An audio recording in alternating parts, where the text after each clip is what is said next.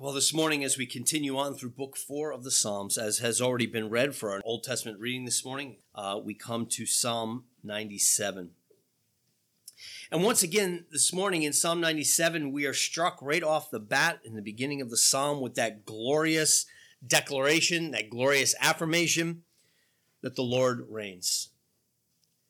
And as we hit this stretch of the Psalms, it just comes upon us in glorious wave after wave of the reigning sovereignty of our God.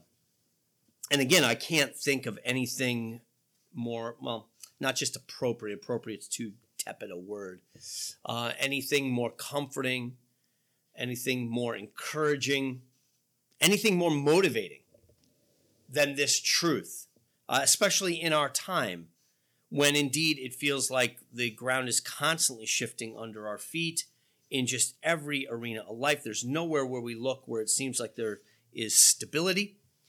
And yet, in the midst of all that, we are reminded that our God reigns. We're reminded as the storm rages and the waves crash over our boat, as it was with the disciples in Mark chapter 4, that Christ is in our boat and he is sovereign. And when he stands and says peace, there will be peace. There's no argument. When he says peace, the wind and the waves stop. And that's the God that we serve. And he reigns now. The psalm begins with that declaration in the present. Not our God will reign. Many Christians can get caught into that, that one day Christ will reign, and won't that be a glorious day? And that will be a glorious day in the future, of course. But this statement in the Old Testament, even, and for us as we read it, is in the present. The Lord reigns right now in the midst of whatever circumstances we find ourselves, in whatever age we find ourselves, whether it's the Old Testament, whether it's the age of Christ, or whether it's the 21st century, our God reigns. This is the good news of the gospel. It's the news that we're to proclaim to all the nations. In fact, the, in the in the uh, psalm just prior to this, the the psalm that we uh, looked at last week, and the what was our call to worship this morning. Again, the the call of that psalm. Oh, sing to the Lord a new song. Sing to the Lord all the earth. Sing to the Lord. Bless His name. Proclaim the good news of His salvation from day to day. Declare His glory among the nations his wonders among the peoples. This is to be the message that is on our lips. And he's calling all creation to do this. And one of the wonderful things about our psalm is that we're told in this psalm that this is exactly what creation does. Creation sings the praise and the glory of God. Well, let's jump into this psalm and think about it here this morning. Again, it begins with the reigning of our Lord. The Lord reigns, let the earth rejoice. Let the multitude of the isles be glad. And then in verses 2 through, well, 2 through 5, let's say, we have this description, this very poetic, uh, graphic, uh, I say graphic in the sense that we can, we, we're giving all of these images by which we can reflect upon the, the our reigning God uh, and hear it again. Uh, our God reigns. Then verse 2 clouds and darkness surround him. Righteousness and justice are the foundation of his throne. A fire goes before him and burns up his enemies round about. His lightnings light the world. The earth sees and trembles. The mountains melt like wax at the presence of the Lord. At the presence of the Lord, the whole earth, the heavens declare his righteousness, and all the people see his glory. We get this magnificent image, very uh, strong, could be intimidating image, uh, which would be utterly appropriate in imitating uh, a, uh, uh, uh, intimidating image of the glory of God. First, again, we have the reigning God. He's sovereign over all the earth. He's seated upon a throne. I've mentioned before that when John begins his vision in Revelation chapter 4, the Spirit says, Come up here, I want to show you something. And John is taken up into heaven to begin to get this heavenly perspective on his age, on the age in which we live, um, on the on the state of things. When he's taken up in Revelation four, the first thing John sees is a throne. He sees a throne. And he doesn't describe the one seated on the throne except in things like this, just in colors and a rainbow and these kinds of things. But John sees a throne. Our God, if he is anything, is sovereign. He reigns. He is a king. He's a God who deserves and who demands worship and obedience unto him. So he is sovereign. We get that, and we spent some time on that. But then in verse 2, this sovereignty is surrounded in thick clouds. The, the image here is that of mystery, awesome mystery, right? Our sovereign God, clouds and darkness surround him. Now, now the darkness that that is spoken of here is not the darkness like like John speaks of darkness in First John, where it's like light and darkness, good and evil. But here, the darkness means this impenetrable, uh, um, uh, this darkness that's impenetrable to our vision, to our knowledge. He is surrounded by thick clouds, and we can't perceive him. We can't we can't penetrate into the very nature of his rule and his sovereign reign the Lord is reigning, but if you're like me, you look around the world and you would like some answers. I don't mean that in sort of an authoritative way, but you would just love to know what God is doing. How often do we look back in history or look on a global scale or a national scale or even all the way down to a personal scale and wonder what the Lord is doing? this makes no sense. I can't, Lord, I, I, I, I like to think I'm tracking with you, but I'm not tracking here. I, this, this makes no sense to me. Now, for us, I, I know if if pressed, it doesn't it doesn't cause us to question whether or not God is reigning. I think we take it as a as a given that He is reigning, but it certainly may do that for many people. It does not appear that God is reigning when evil is allowed to dominate or apparently dominate. When sin and suffering seem to have the day, it's it's we scratch our heads and we it makes no sense to us. Just like I, I think it probably made no sense to Joseph when he found himself being sold to uh, to Ishmaelite traders and when he found himself being betrayed by by Potiphar's wife and thrown into a prison and then forgotten by the the the, the cupbearer and so forth. It's just how can we understand these things? God's ways, his sovereignty is shrouded in mystery. Dark clouds surround him, and I can't penetrate it. My mind can't penetrate what he's doing. One of the things that I want us to think about in this psalm, the big question I'm going to put to you is, is so what do we do about that? How do we handle the nature of God? How do we handle the mystery of God? There's two ways we can handle it, right? It's just like everything. We can handle it in a way that's rebellious or we can handle it in a way that's submissive.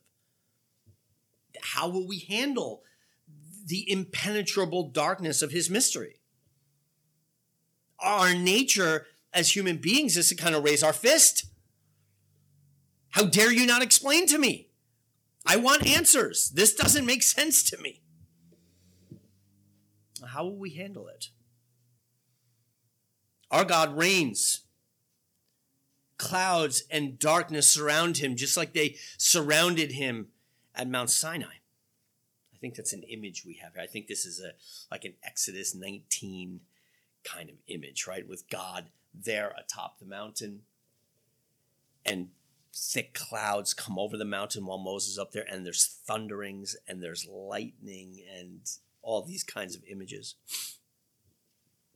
But you will remember what Israel did at the base of the mountain, right? That they were not satisfied with this. They were not satisfied with the fact that Moses goes up there and he's up there for these 40 days and we don't know what's become of him. So let's let's have a God that we can relate to. A God that we can manipulate, that we can mold. And so they mold the golden calf. I think that that story is there for us as you know, as Paul says in 1 Corinthians 10, these things were are there for you as examples, lest you follow them. It's our nature to kind of be put off by the God of Psalm 97. It's, it's our nature to be repulsed by a God who reigns, by a God who, who is surrounded by thick clouds and by impenetrable darkness of mystery, who doesn't explain everything to his creatures, and who calls us instead to submit and to trust, even in the midst of the storm.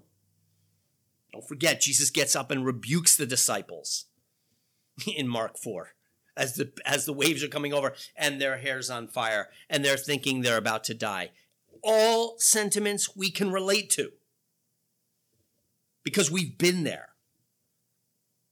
But Jesus has zero sympathy for their whatever the adjective, their panic. Their panic. Oh, you of little faith, he says to them. So we are chastised. Right? There's, there's no, hey, but yeah, but that was really rough. Do we trust him or don't we? Are we satisfied with this God, the God of Psalm 97? Again, this is the question. We're, it's kind of put to us here because we're going to see a very stark contrast here on the backside of this psalm. The God of Psalm 97 is a God who reigns. He's sovereign over all things. He is a God who is surrounded by mystery. Thirdly, he is a God who is righteous and just. There's no defense of this here. It's just declaration. Let the rest of the scriptures be the defense. Let the rest of the scriptures be the evidence that's cited. The psalmist feels no need to do it. He just simply declares it. In some ways, I would love our apologetics and our evangelism to be like this. Just declare it. I don't have to always make the case. It's true. Doesn't mean I shouldn't ever make the case. And the scriptures do. But here, no, it's just declaration. Clouds and darkness surround him. Righteousness and justice are the foundation of his throne. That's the kind of thing we have to remember in the midst of the thick cloud and the darkness when I don't understand this moment, when I don't understand why the wicked are prospering, when I don't understand why chaos seems to be overwhelming order, when I don't understand why sin is allowed to flourish and why the righteous seem to suffer, when I don't understand these things, what do I do? What do I think about God? What do I think about him when it makes no sense to me and he's not giving me answers? Which most times he does not.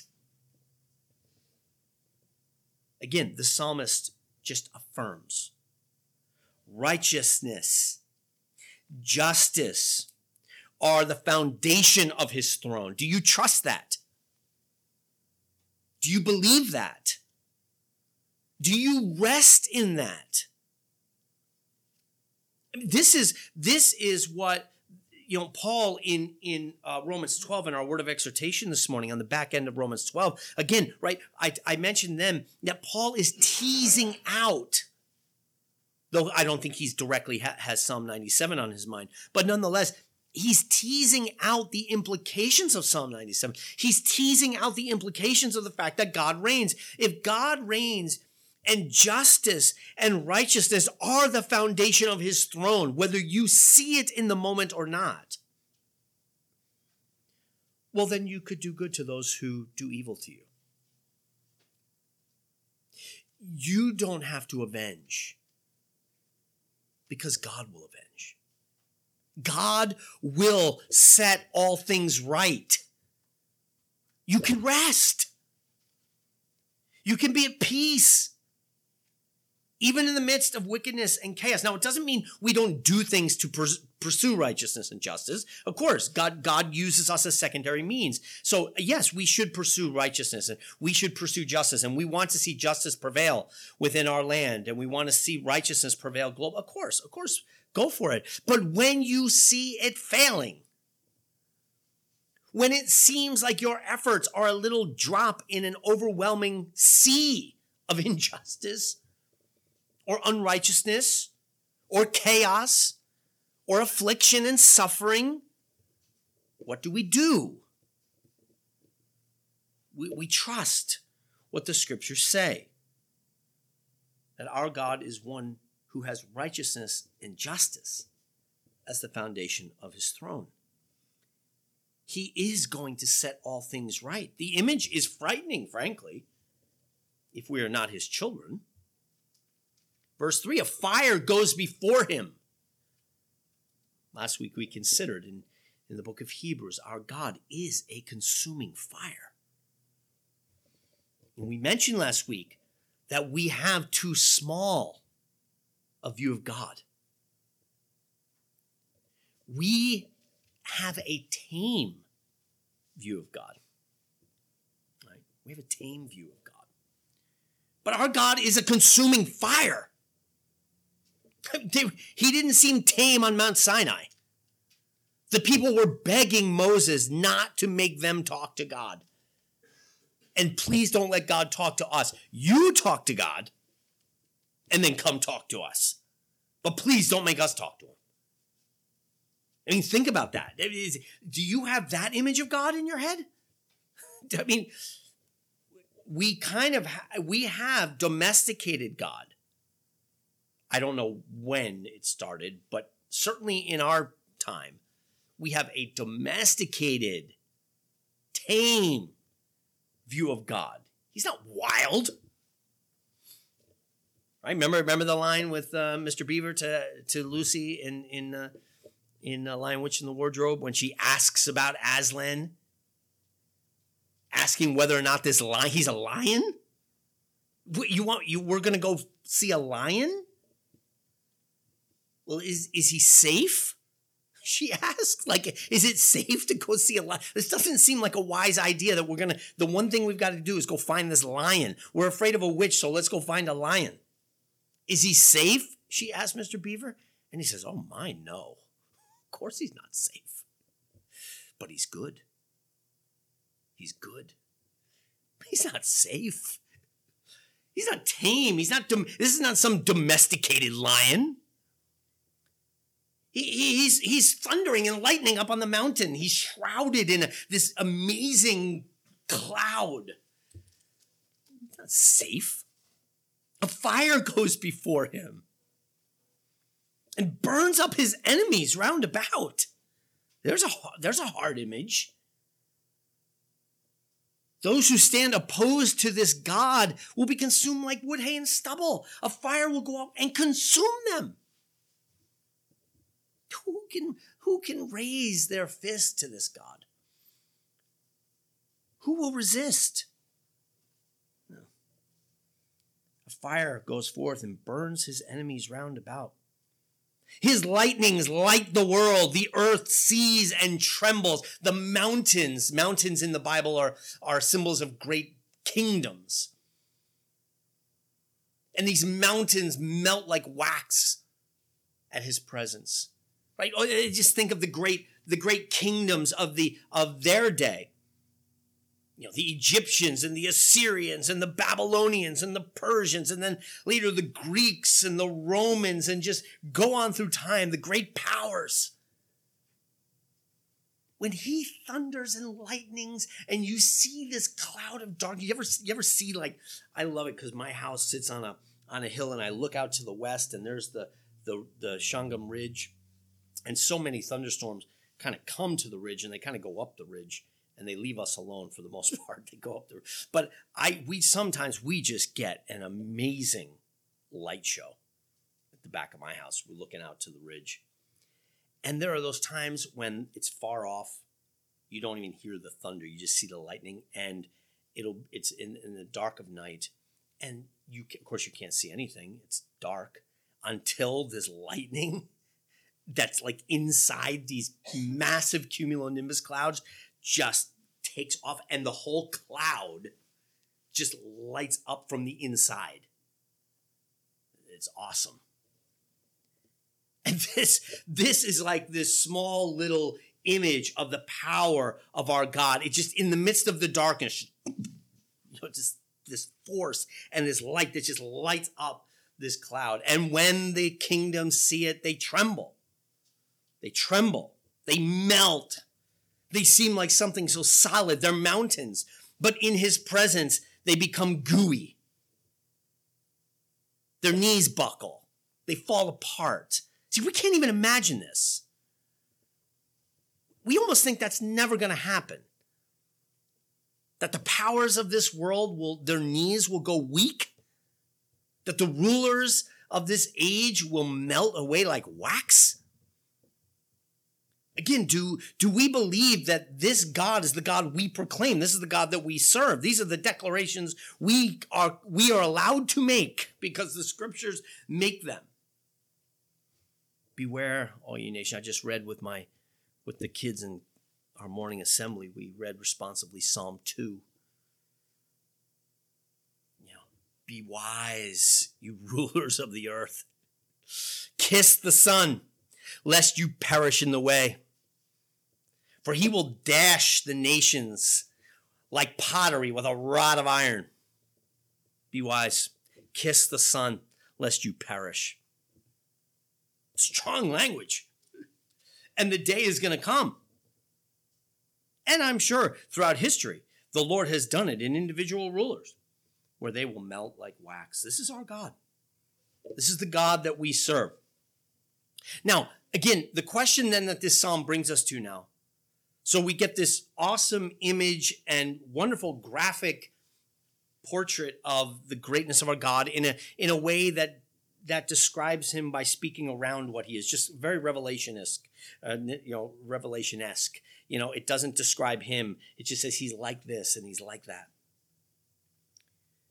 But now, the question of the psalm is, what does that do to you? Like, how do you process that? What response does this create in you? Because think of fire and fire, fire's fire. Fire's not a problem. Fire's only a problem depending what material you're made out of. Fire, fire, to wood, hay, and stubble, fire is horrible enemy. Like to the scarecrow in, in Wizard of Oz, like anything but fire. Right now, the Tin Man, he wasn't scared at all of fire. When the witch came throwing those big fireballs, you know, does anybody watch Wizard of Oz anymore? Uh, uh, but you know, as a kid, it was like it was. I don't know. I just it would play on TV. Of course, we only had three channels, and when when when. Uh, so for you listeners, yes, I'm very old. But but when you know, and when Wizard of Oz would come on and be like, "Oh wow, we have to watch it," and then I'd say, "Oh no, why did I choose to watch this? I'm so scared of the the witch," you know. And she, but that scene, that scene where she'd come after the scarecrow, she'd sit on she's on top of the house with those flying monkeys which were just the worst thing. And and then she just whips up she whips up a fireball and throws it at the at the scarecrow. And if you yeah if you're a scarecrow nothing's worse than that. Fire is horrible enemy. Fire is a great weapon. But if you're the tin man it doesn't bother you at all.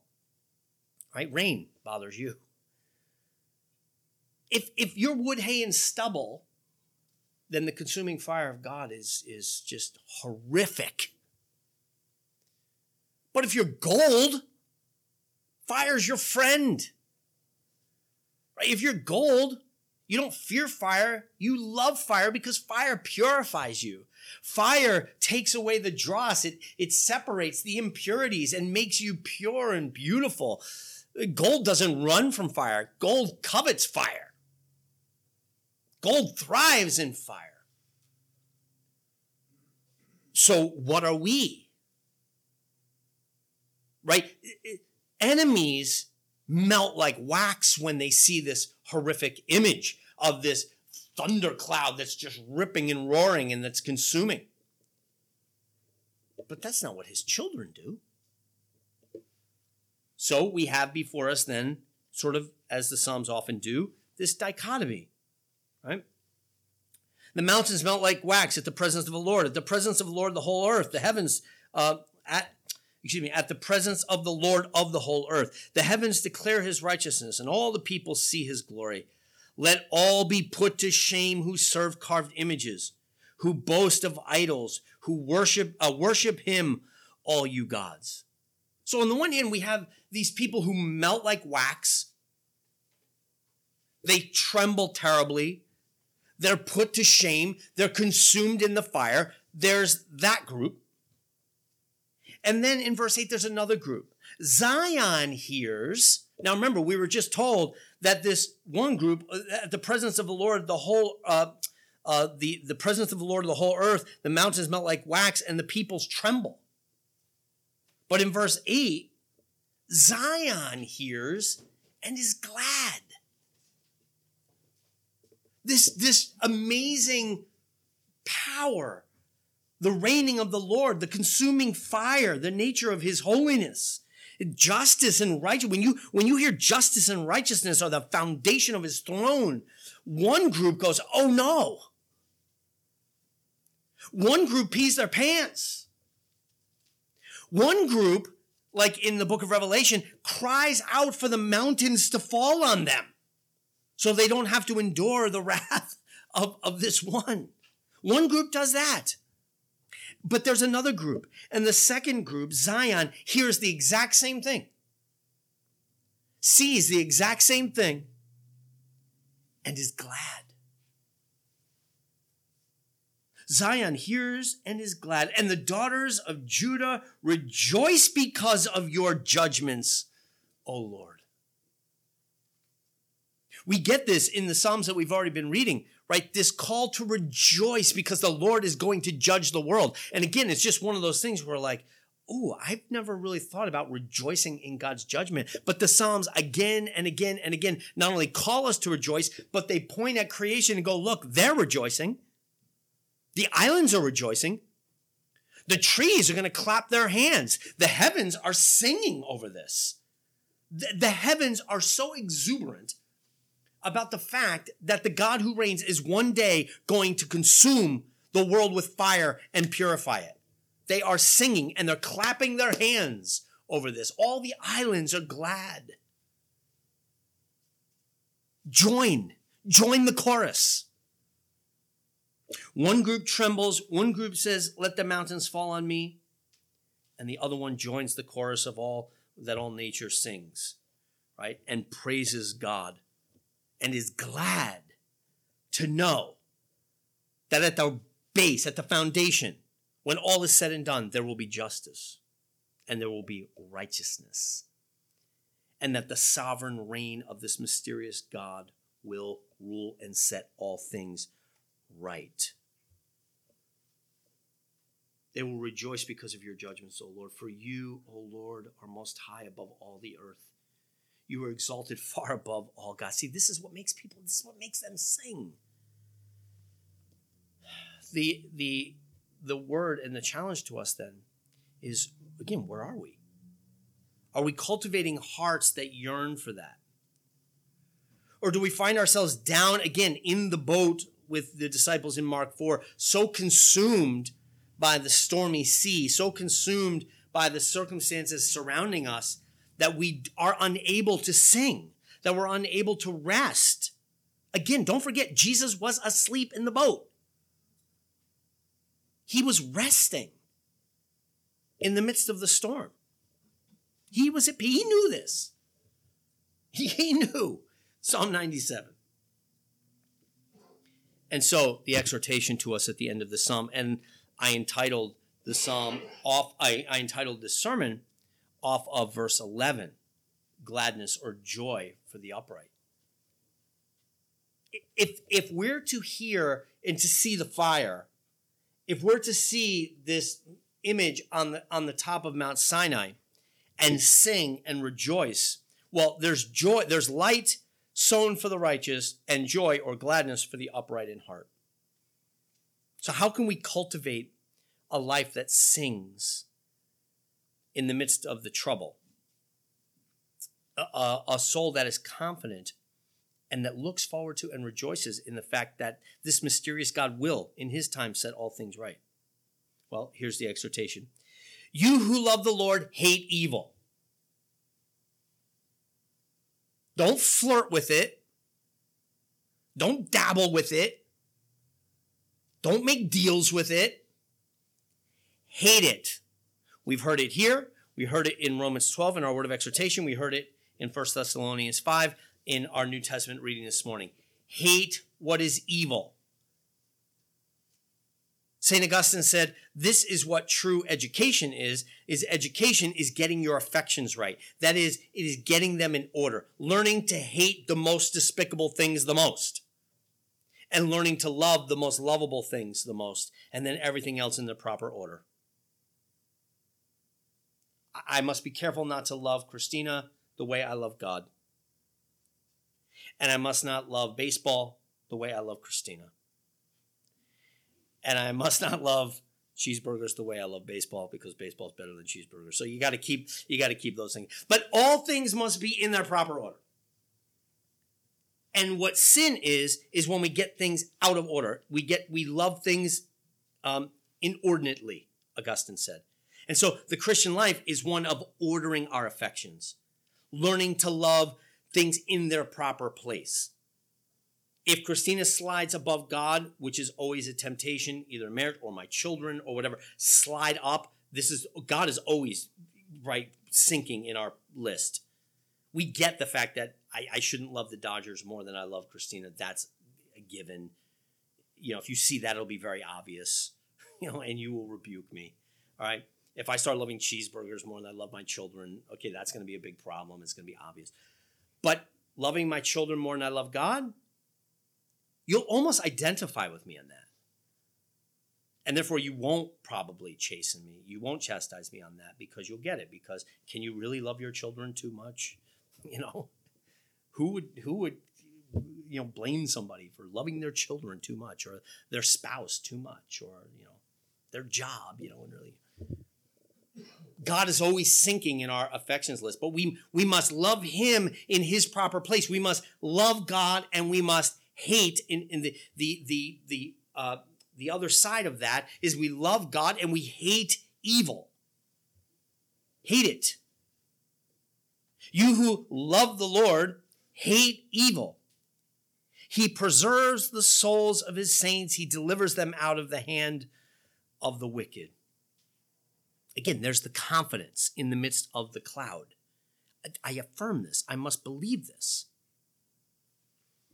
Light is sown for the righteous and gladness for the upright in heart. Therefore, brothers and sisters, we must be men and women who are upright of heart. We must be those who pursue the sanctification of our own hearts and lives, who pray diligently that the Lord would orient our gaze toward Him and set him in our own hearts as chief among all things. Gladness, joy, the way that you become not like the idolaters who melt like wax and who tremble and call the mountains to fall on them is you are men and women who are upright of heart. Your vision is clear. You see God for who he is, you know he reigns, and you love it. Rejoice then in the Lord, you righteous, for they're the only ones who will rejoice in the Lord. Rejoice. Be like Zion that hears this and is glad. And give thanks at the remembrance of his holy name. Our hearts are prone to distraction. We are prone to be overcome by the circumstances that surround us. But Psalm 97 reminds us that our God reigns. And, brothers and sisters, again, may we cultivate hearts that find that as something to sing about and something to rejoice in. Let's pray.